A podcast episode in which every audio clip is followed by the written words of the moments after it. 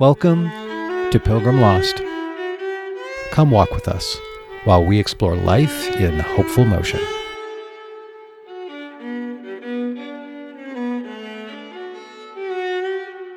It's Pilgrim Lost. Another exciting episode. I'm thrilled to be here. I spent my weekend actually uh, daydreaming about trekking a little more than I should have when I should have been getting things done.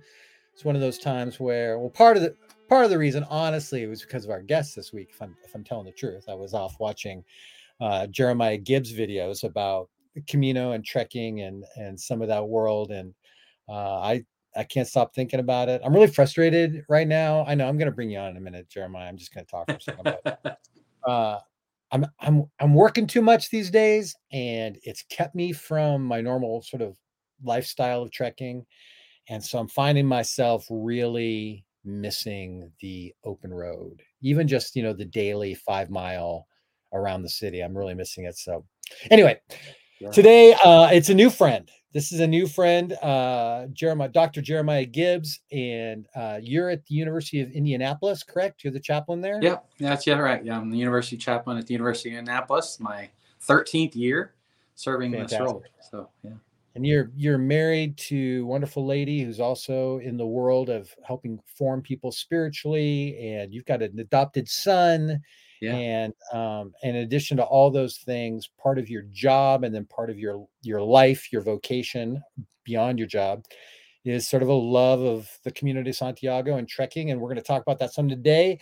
Yeah. So what did i miss? What would you like people to know about you that i didn't say? Well i mean obviously there the uh, uh, the reason that i got to meet you is because of the videos so that's certainly one place that you know, uh, Camino, my love for Camino has really has led me into this whole uh, YouTube world, which is also just fun because YouTube is an interesting uh, kind of platform to learn and to to try to master. But um, but yeah, so I, I have a lot of videos that I make for folks, mostly really helping them make the pilgrimage. Yeah. Although certainly plenty of it is talk about spirituality and uh, and and really just telling my own kind of vlogging stories too of of walking.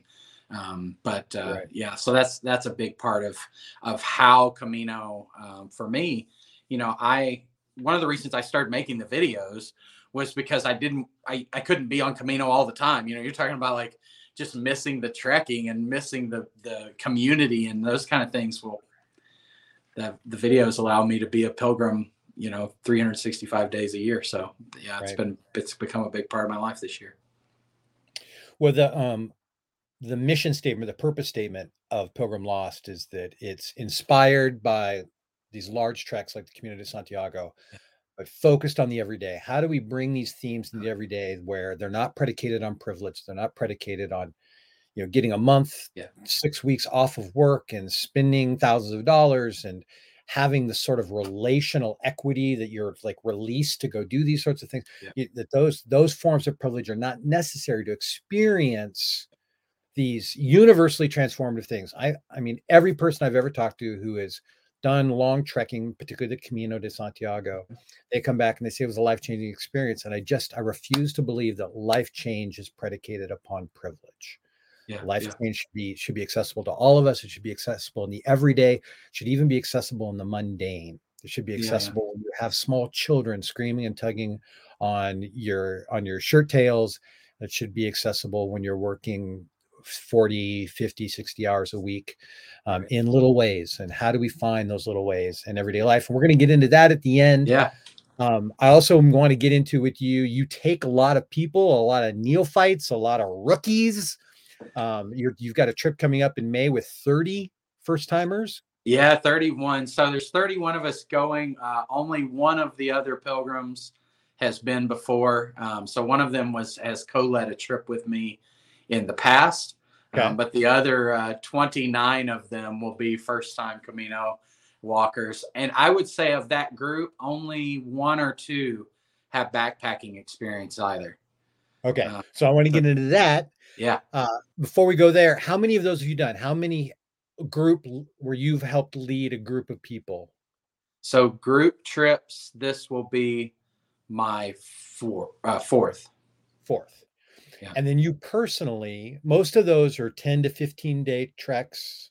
Yep. Like yeah, usually uh-huh. I kind of target about two weeks of walking. Sometimes the, the trip will be a little longer as we might do some sightseeing and things, but usually about two weeks of actual walking days. Um, Astorga on Camino Frances or sometimes Ponferrada on Camino Frances. Um, and uh, yeah, so, and then a little bit of, like I said, a little sightseeing too. And what's the distance on that? What's the total distance? Um, Astorga is 165 miles, like 270 kilometers, something like that. Okay. Uh, I think Ponferrada might be 135 miles. Um, have you have you done it just alone or just with one, just for yourself as opposed to leading a group? Have you done that? So I've been now. I've never walked from St. John to Santiago um, by myself. I, I, actually have walked all of the sections, um, okay. but I, have not done it in one swoop like that.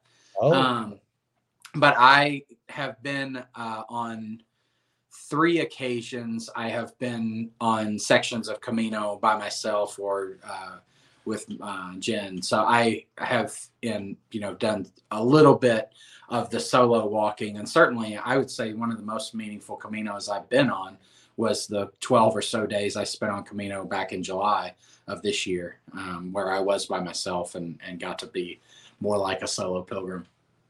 Nice. Now I know you've you've done some walking on the Appalachian Trail. True. Yeah, yeah. So I um, last year did my first section of Appalachian Trail in Virginia.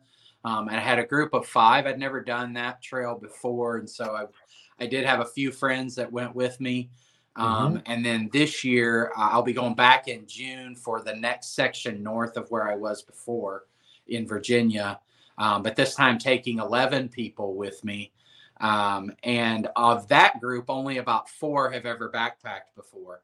A lot of them, I shouldn't say uh, have ever done backpacking with a tent. Um, a lot of them are my former pilgrims, Camino pilgrims that are now going to uh, experience the Appalachian Trail. Um, and then some of them have never been on any any backpacking at all. So, from my perspective, over my 50 plus years uh, on this blue and green orb, um, the Appalachian Trail is probably the most famous trail in North America that I'm aware of personally. Sure. Uh, we have we have a very similar trail, the the Pacific Coast Trail, the PCT, here on the on the West Coast. Yeah. That a lot of people walk in chunks. It goes all the way from Mexico to Canada. Mm. Um, very robust. I've I've not spent hardly any time on it myself. Yeah. Our producer Mark, I think, has walked it a little bit. Um, but can give me give me uh give me two minutes on the Appalachian Trail because yeah. I've never walked it, never been there. I just know yeah. the name and it sounds East yeah. Coasty. yeah, yeah, it is. Um, I, well, first of all, I and maybe even I'm not sure how many what the the elevation is like on PCT or the or um, Continental Divide, but but the Appalachian Trail is all mountains. I mean, it is uh, very, very mountainous. I'm actually in one of the flatter sections in the part that I'm doing in Virginia, um, but still, the comparison from between that and Camino Frances, for example, is you know night and day. It's very, very steep. Um, I would say that on the whole, um, Appalachian Trail is very much wilderness. You do come in and out of some towns where you can do some resupply every week or so. Um, one of the things that makes Appalachian Trail, yeah, uh, Appalachian Trail easier than, for example, Pacific Coast or CDT, is the water supplies are very plentiful on the Appalachian Trail. So, for example, I pass by a stream about two to three times a day in, in many sections, which means that it's much less risky, right? So, when you're when you don't have water for sometimes several days at a time, that's when people who don't have a lot of experience backpacking can get themselves in trouble. So, in that sense, Appalachian Trail is is uh, safer uh, for new backpackers, I think, than some other of our distance trails. Um, but it's still very, very strenuous. And there's a section in the northern part of Appalachian Trail I've not been through called the Hundred Mile Wilderness, where there's no um, food supplies, no uh, people, anything for 100 miles of very ch- challenging uh, terrain. Um, so so there are sections of it that are quite difficult. Uh, So I think one of the things that's really interesting about Appalachian Trail, um, and and one of the things that makes it powerful in some of the same ways that Camino de Santiago is, is that so many people enter into Appalachian Trail without a lot of experience and they go on very long sections, maybe the whole thing, maybe just very long sections. But, you know, these are people who know when they, well, at least they don't know when they start, whether they can finish. You know, I just had a mm-hmm. long conversation with um, pilgrims that I'm collaborating with and making videos yesterday, and we were talking about how our fears when we began Camino was being unsure of whether we could do it. And that experience, I think, is even more um, powerful for folks who are walking the AT for the first time. And that place of fear, that that uncertainty, and learning to trust yourself, learning to trust the people around you, learning to trust the fact that thousands of people are walking this every day. So probably I can do it too. Um, and just kind of moving into that is is really powerful and, and life changing for a lot of people on the AT. And I think one of the things that I when I met people, I had Camino, uh, you know, patches on my pack, and I have a Camino tattoo. And so when I was on the AT, I met a lot of pilgrims, um, and and many of them would say things like, "This is just the same for me." as when I walk Camino de Santiago. Now, that is not true for me. Um, I do not like walking the AT as much as I love the Camino. Um, mm-hmm. I don't enjoy it as much, and I don't find it as spiritually uh, encouraging. Um, but many of the people had some of the same kinds of language that that folks have when they talk about Camino. Um, that were that were distance hiking, and I did. I should say, when I walked last year, we intentionally put ourselves right in the middle of the through hikers for that year. We went at a time and in a place where we knew that there would be lots and lots of through hikers. Um, so I got to meet a lot of them. Let's go back to uh, in the middle of that, you said, you know, that there's this fear I'm not going to be able to finish, or there's yeah. this fear going in. And I agree with you, it's particularly your first time. So much of sort of taking on your first big trek adventure, wherever it happens to be, yeah. is sort of administrating your fears and finding the energy, the belief, the faith, the hope. Yeah. That uh, though I can't see the answer, the answer will sort of appear to me, you know, whether that answer is I can do it, or the answer is my body's stronger than I thought it was, or the answer is I I, I can bear being whatever.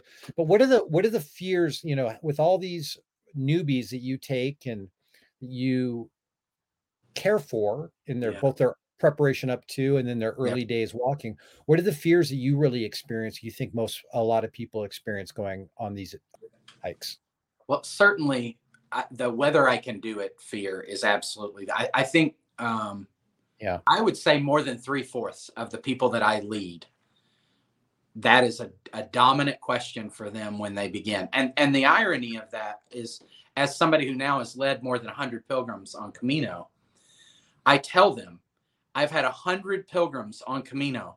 None of them have been in taxis for more than 10 miles. Right? Like everybody finishes you know and now that's not totally true right we know that people can, sometimes people can't finish but but in my case everyone has finished right. and so to be able to say to somebody that you can do this and yet they still have all the anxiety maybe i'll be the one that can't you know um, and so i think that physical fear absolutely is there there's also for many of my pilgrims because i take a lot of 18 and 19 and 20 year olds and some of them it's the first time they've ever traveled without their parents Hmm. um, you know and so that kind of anxiety about uh, that dynamic is really eh, it's a big deal for them too and it's a big deal for their parents to trust me to go you know take their kid uh, across the other side of the, the world one of the things that i still have as an anxiety as a trip leader is whether the relationships are going to work you know, because group dynamics are tricky sometimes. And sometimes I don't know, you know, are these people going to really connect with each other or they're going to be um, big turmoil uh, kind of brewing in the midst of that. And, and so that's a, a concern, which I think is in a parallel concern. Many people wonder whether they're going to be completely alone whether they're going to connect with anybody and and uh, make any friends. Because I think for some people, Camino is a very solitary experience. For others, and this would be me, it's it's very much a communal experience, and that the the relationships that are built there are part of why I go. Yeah, I think people are afraid of the deprivation. The Yeah. you know, to walking away from st- all the stimulus we're used to having. You know, Yeah. having food at arm's length, having entertainment at arm's length, and then suddenly I'm I'm going to walk for five six hours a day, and what's going to fill my mind? And Mhm. will am I afraid? Am I afraid of that stillness? Am I afraid of um, does my does my mind have enough to sort of feed on during those long hours? And uh, it helps with your with the group, and you can you've got people to talk to. I walked the Camino from Saint Jean alone, Mhm. and uh, I I mean even as a 51 year old with I did it when I was 48, but um, with you know some training in these things Yeah. i was scared to death that Yeah. there wasn't enough in my mind to sustain the time Yeah. so Are you uh, naturally, Tony? Are you introverted or are you more extroverted in your energy? if you had told if you had asked me that for 90% of my life i would have said absolutely an extrovert high energy really theatrical you know uh shoving myself into the center of the party but i am discovering that some of that um what is roles that i play and that in reality now i go i have to be alone that's where i re- that's where i actually replenish so Mm, yeah, yeah, yeah. There's an interesting dynamic. I I think that that introverted extroverted uh, dynamic is really, really. Uh, it, it- it's so obvious when we're on Camino.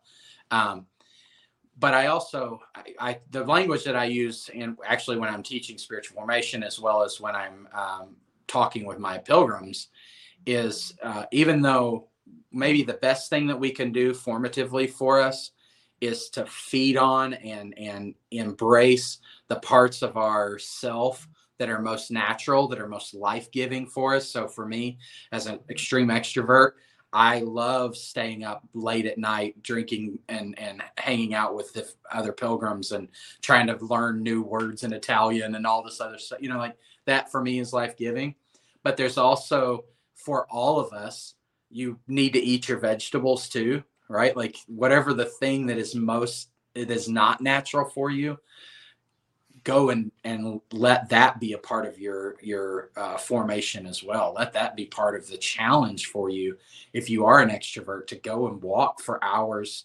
uh, by yourself, not talking with others, and vice versa. Somebody who's really introverted, go out and and have meals with folks and let them uh, see what it's like to form these new relationships in a new place and so on. So both have to, I think both are important. I also would argue, and maybe you want to either disagree with me or you can give me your thoughts on this, that we particularly um, privileged Americans, I'll just say Americans, that's Yeah. my culture. I don't want to speak Yeah. to other countries. Privileged Americans, that we have a total, we have been trained to avoid adversity at all costs. Adversity has no value. and one of the great things about trekking Yeah. is it does push you beyond what you think you're able. You do have to endure pain. Your body will be will experience um, tension, uh, resistance along the way that you have to put every day. For me, Yeah. at the 10 mile mark, I experience a resistance moment where my body wants to stop. Yeah. And I averaged 22 miles a day when I walked it. So there's a lot more walking that day. But that 10 that 10 mile mark every day was a I'm not gonna be able to do this today. Today's gonna mm-hmm. be a short day. There's no way I'm gonna pull it off. And then by the 12 mile mark, something else happened. But pushing through that envelope was an mm-hmm. important spiritual, formative, whatever you want to say, psychological experience for me that I that I look back as a gift now. Yeah, yeah. In the moment, it didn't feel like a gift. Yeah. But now, do you have any thoughts on that? Just the importance Well, of I would say, I mean, mine is a bit different. For me, mostly it comes in the morning because um, I mean, the actual first steps because I almost always am blistered terribly across my feet, like every hike. Mm.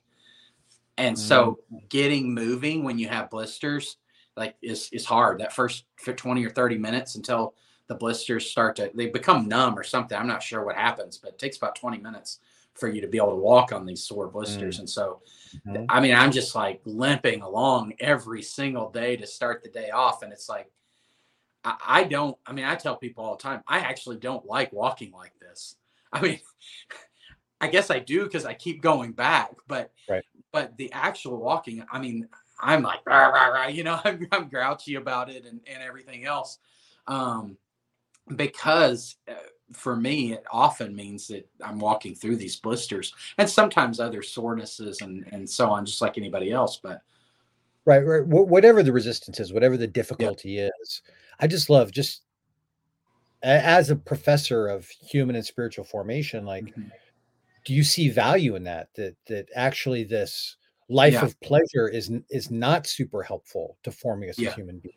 Yeah, well, I, th- I mean, I think even if you look back to traditions of monastic communities, for example, right, where you know there were plenty of monastic communities that would intentionally create pain for themselves, um, because it would it would allow them to get into a new place uh, in their spiritual growth and and challenge. I mean, obviously many religious traditions have fasting as a part of their tradition. And why do you fast? Well, often it's to create that sense of discomfort, right? And that sense of discomfort then becomes this transitional place where you can grow and you can become something different as you push through the challenge. So I right. personally would say absolutely yes. I think I think that it may not always be healthy for us to take up philosophies or uh, practices that encourage that suffering or discomfort all the time. I think periods of discomfort are much more valuable. And this is really when we look at how people work out, right? You think about physical training. Um, your body needs the rest from the stress too, right? So you create, you work out, you lift weights, and then you give yourself a day of resting from the weights because that's when the body actually restores and heals and and builds up. And so i think i think that periods of discomfort and for me camino and trekking as part of that um, right. is creating that that period of discomfort so that uh, there's a kind of rejuvenation afterwards. And, and there's parts of it that are certainly enjoyable of course or we wouldn't keep going back. But um, but yeah i think i think the kind of moving in and out of discomfort um, is a pretty valuable thing. Because if we look at the other side, you you use the word privilege a few times. If we look at what it means to live a life without privilege, then we can see what it's like to suffer all the time, and that's not good for us for our souls either, right? Um, so I think that the ability to move in and out of um, these kind of periods of suffering and and pleasure are really important. Yeah, so I think it's important to make a distinction between self abuse yeah. and inviting um inviting tension inviting these moments and uh it is interesting we had a couple of episodes ago we had a, a cherokee scholar on uh, dr randy woodley was on as a guest and um i really pressed him on the word pilgrim because hmm. uh, when when we named this pilgrim lost the the big argument to not name it that was that pilgrim is a mixed term it has it has a, a mixed meaning in different communities, and we didn't want to do anything that would be harmful. Yeah. And and Dr. Woodley was very, very gracious. I mean, he acknowledged the American story and that the pilgrim story is not is not in all ways the most positive story, particularly for indigenous people of North America. But then he also said, but we have to also acknowledge that this, the word is larger than that. And there has been this, this human, this universal human experience of going on pilgrimage. And all these different cultures and all these different traditions, religious traditions and cultural traditions, have discovered it yeah. as an inherently valuable thing to helping us become more whole, helping us find our true self, mm-hmm. helping us find our place in the community, helping us adult and enter into like this next phase of life, whatever it is. It plays this role, whatever where, wherever you're pilgriming to, and yeah Uh, Camino de Santiago just happens to be one that's been around for a long time and historically Yep. has meant a lot to an awful lot of people. Yep. But um, I think it is important to have a distinction, and I would be curious from you, Yeah. where have you found the the the discomfort that led to healing, or where have you Mm. found pain that helped sort of rejuvenate, restore, or even rebirth something in you? Hmm. You know, I, will say, uh, on the whole, I have li- very much lived a life of privilege. You know, um, and I and here there's financial privilege and so on that has come uh, as well. Although I didn't grow up with a lot of a lot of wealth, uh, lower middle class American to begin, and and probably upper middle class American now socially, uh, but. But I have, you know, I've had a, a good life in so many, so many ways. And I don't know that I have had, um, I don't know that I felt a need for healing most, most of my life. I think there has been times of, um, restoration for sure. But, uh, you know, I don't, I don't, I don't experience life as someone who, you know, carries deep wounds or something like that. I mean, still discomfort is off. I mean, going all the way back to being in the Marine Corps um, and going through Marine Corps boot camp and, and experiencing what that was like. And, and so these experiences of, of a kind of physical, I mean, suffering is, is discomfort is a better word um, as you've been using. Um, so I've had a lot of experiences, especially of physical discomforts and thing and and insecurities maybe with regard to you know exercises that were life threatening and things things like that. But um, but I just haven't. I'm I'm very fortunate that most of my life has been one of great relationships and great people around me and um, and haven't needed um, the kind of healing and, and restoration in my life that I see in so many of the people that I counsel, for example. I mean, um, spend most of my days talking with people who are who are working through some pretty significant traumas um, in my work at the university, and so I'm very aware of how much privilege has been in my life because of that. Well, I, I I appreciate and affirm that energy of gratitude. And that to have a life that's been free of the shackles of this world that so many people experience is is laudable. Um, at the same time, there's there's nothing new under the sun, as the teacher says, and um, there's a very real way that uh, that privilege also allows us to ignore um, our own our own holes and lack the the ways because the the the ease and pleasure and um, constantly having our desires fulfilled.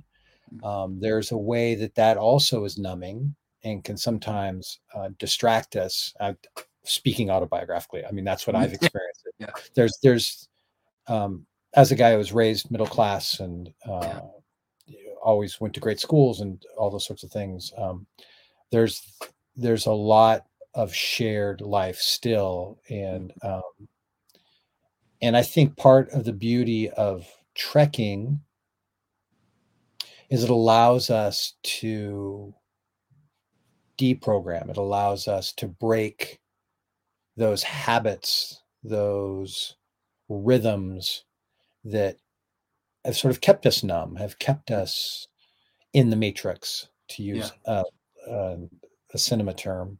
Yeah. have kept us in the matrix as opposed to realizing that they're that this that that steak for dinner every night isn't necessarily real All right. do you have any thoughts on that Well, I mean, I think I, this is maybe not the exact same kind of direction you're thinking you're talking about, but I think there's a parallel in the ways that Camino strips all of those status uh, factor. Now, not all of them. I still have credit cards in my pocket when I walk Camino, right? So I can buy my way out of rough situations and things like that. right true That in, you know, in the Way movie when uh, uh, when um, the when the uh, irish the irish writer drunk Yeah. and you know, you know, like there's there's a way in which I recognize that I don't have to walk. If I wanted to get into a taxi and go to the nice hotel, I could.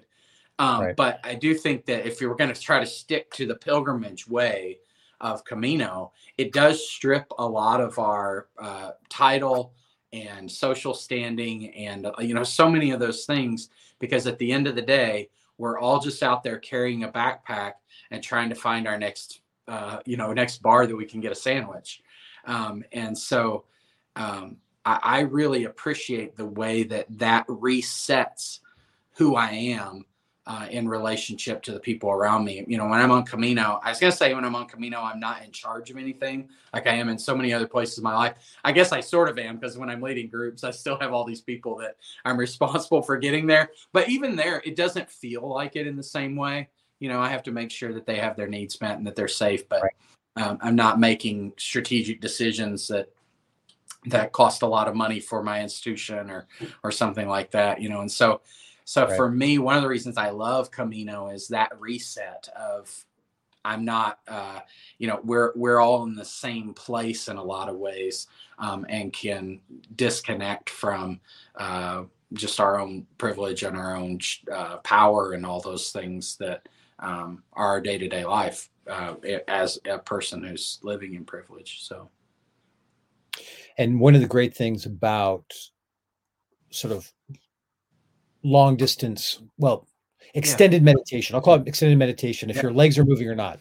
But the experience of extended meditation, the stilling of the mind, quieting the mind, the allowing of the tr- the traditional scripts and voices that fill our head every day, letting those sounds, letting those voices start to to ease and go and inviting the new thoughts in, thoughts that maybe there wasn't space for before, there really is the opportunity to ask the question, what have I not what have I not processed yeah. about my life? Or what have I what are the questions? Even to call out to to the divine or the creator or the universe or whatever it is for you like what what what do what what am I lacking? What what do what, what do I need? What is my soul what has my mm. soul been lacking? What's the mm-hmm. question I need to process?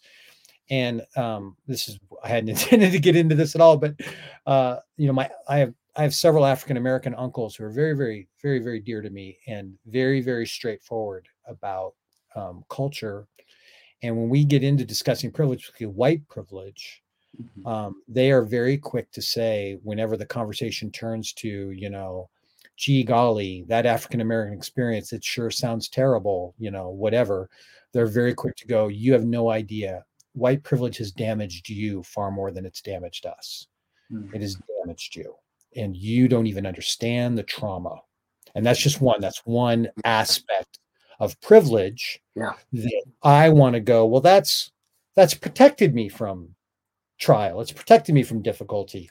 And these beautiful older African American men who love me deeply and consider me their nephew, they're like, you are deeply damaged by this. And you don't even understand how.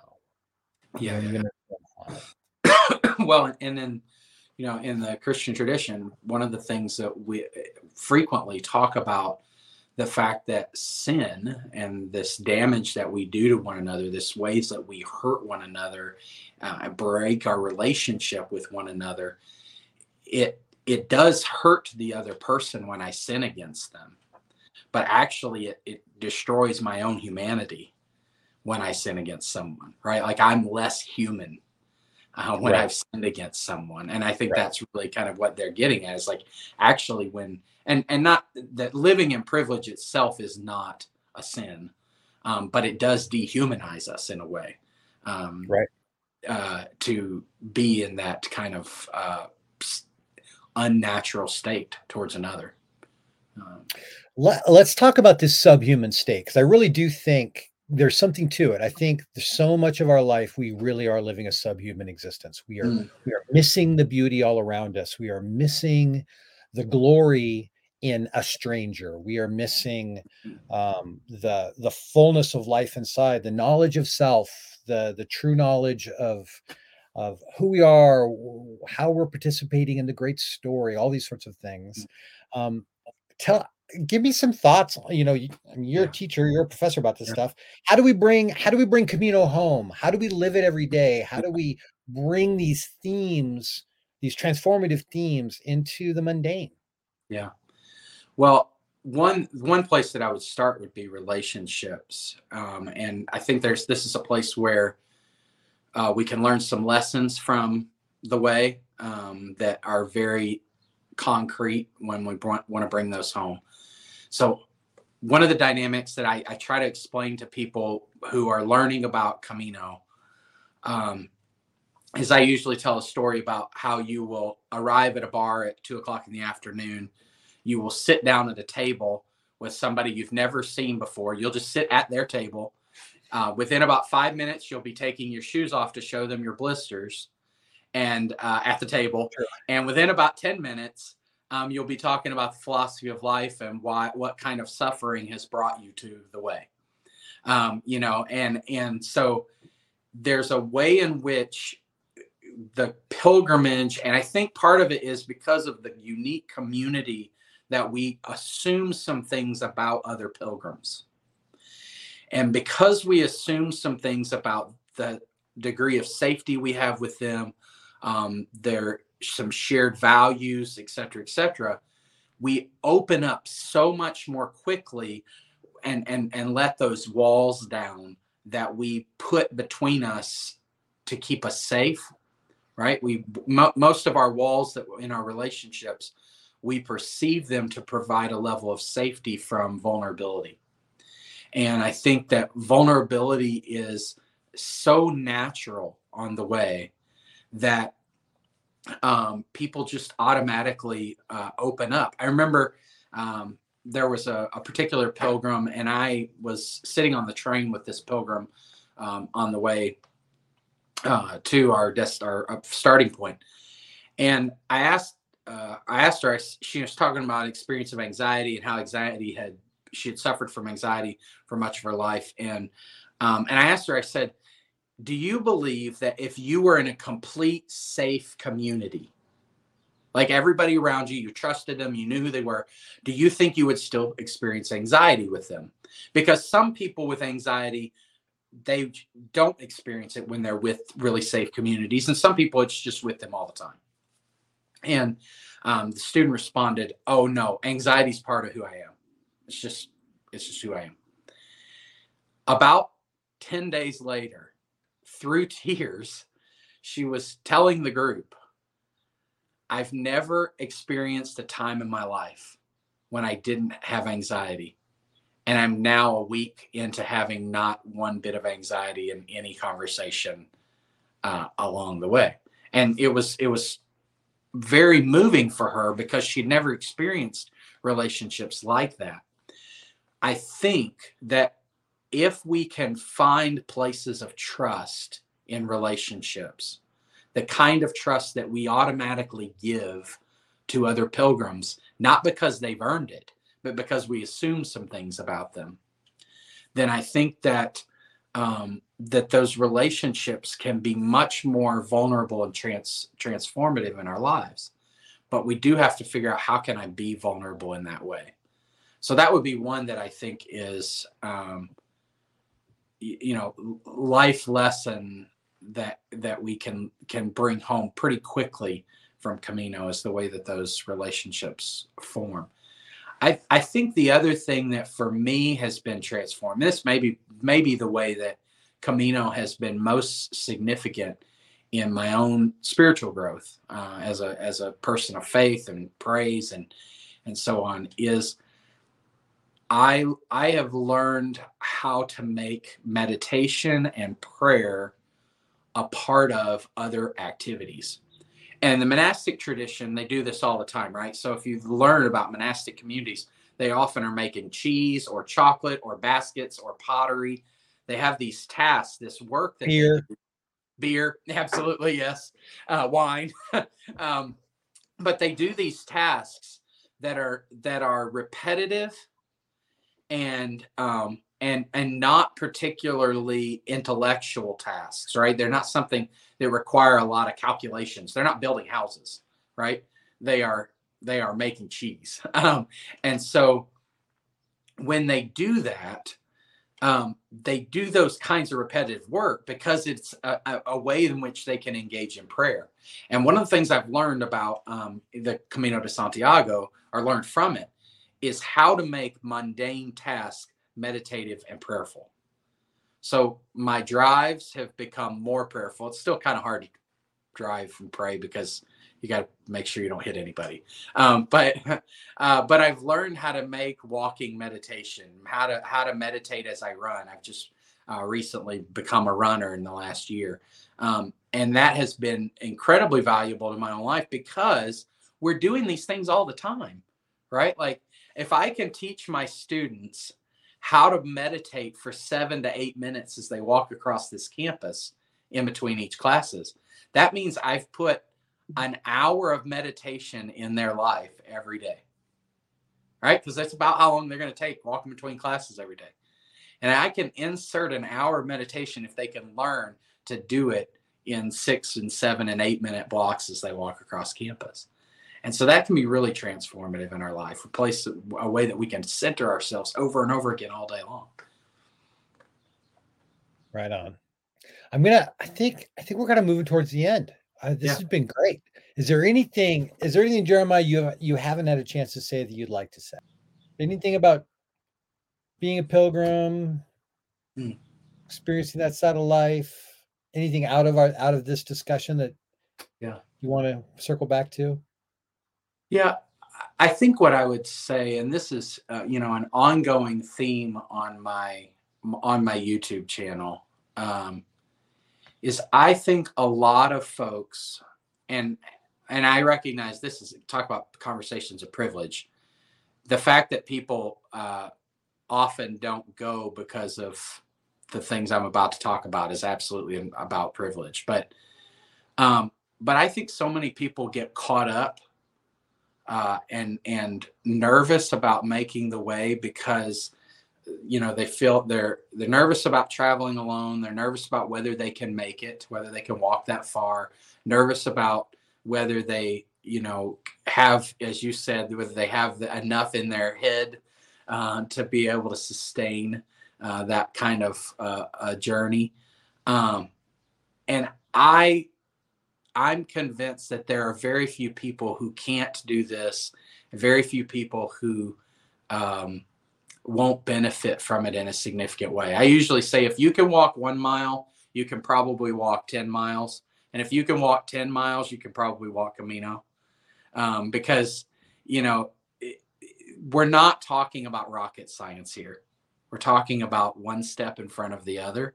And so I think if folks will just get over the anxiety of all of the fears that we carry and just begin walking, then they'll find a place that ends up being life, life transformative for them. That's great. And uh, whether that's in Spain or whether that's somewhere close to home, like trusting your body and giving it a chance. And yeah, I, I mean, I, I hated walking. I hated hiking. I, I, I live in Portland, Oregon, close to some of the most beautiful hiking in the entire world. And I grew up not liking it. And now I can't wait to walk all the time. I didn't even know I had that gear. And suddenly I realized I had it. Uh, Jeremiah Gibbs, jeremiahgibbs.com. There's a lot of Camino resources on the website. If you want, you know, thoughts on budgeting for going on Camino de Santiago, you want thoughts on packing and sort of there's a lot of nuts and bolts, a lot of sort of the X's and O's of of the how tos of both prep and and and being there, as well as his own just sort of thoughts on living an inspired life, yeah. which is great. Yeah, I should say, Tony. Um, so jeremiahgibbs.com has a lot of my spirituality teachings and things like that, and some of my Camino. I've actually just put a new website up, uh, CaminoGuide.info. Um, and on CaminoGuide.info, I have a lot more of the Camino resources better sorted out. Great. Um, I would encourage people to check that out and check out the YouTube at Camino Guide too. Thanks so much. Everybody, thanks for being here. Again, go check out Dr. Jeremiah Gibbs on both YouTube, his website, and CaminoGuide.info. And this is Pilgrim Lost, and I want to thank everyone for getting lost with us.